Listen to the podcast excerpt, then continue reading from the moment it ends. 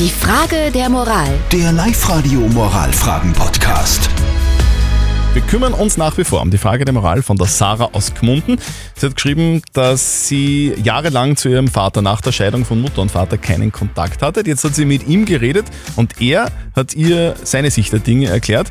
Die Mutter ist aber nach wie vor sauer und die meint jetzt, wenn sie den Kontakt zum Vater weiterhin aufrechterhaltet, dann redet sie nichts mehr mit ihr. Für wen soll sie sich entscheiden? Das ist die Frage. Ihr habt uns eure Meinung als WhatsApp reingeschrieben an die 0664 40 40 40 und die 9 und die Sabine schreibt da, es gibt immer zwei Seiten bei einer Trennung. Deine Mutter sollte dir aber nicht verbieten, deinen Vater zu sehen. Er ist dein Vater und das wird er auch bleiben.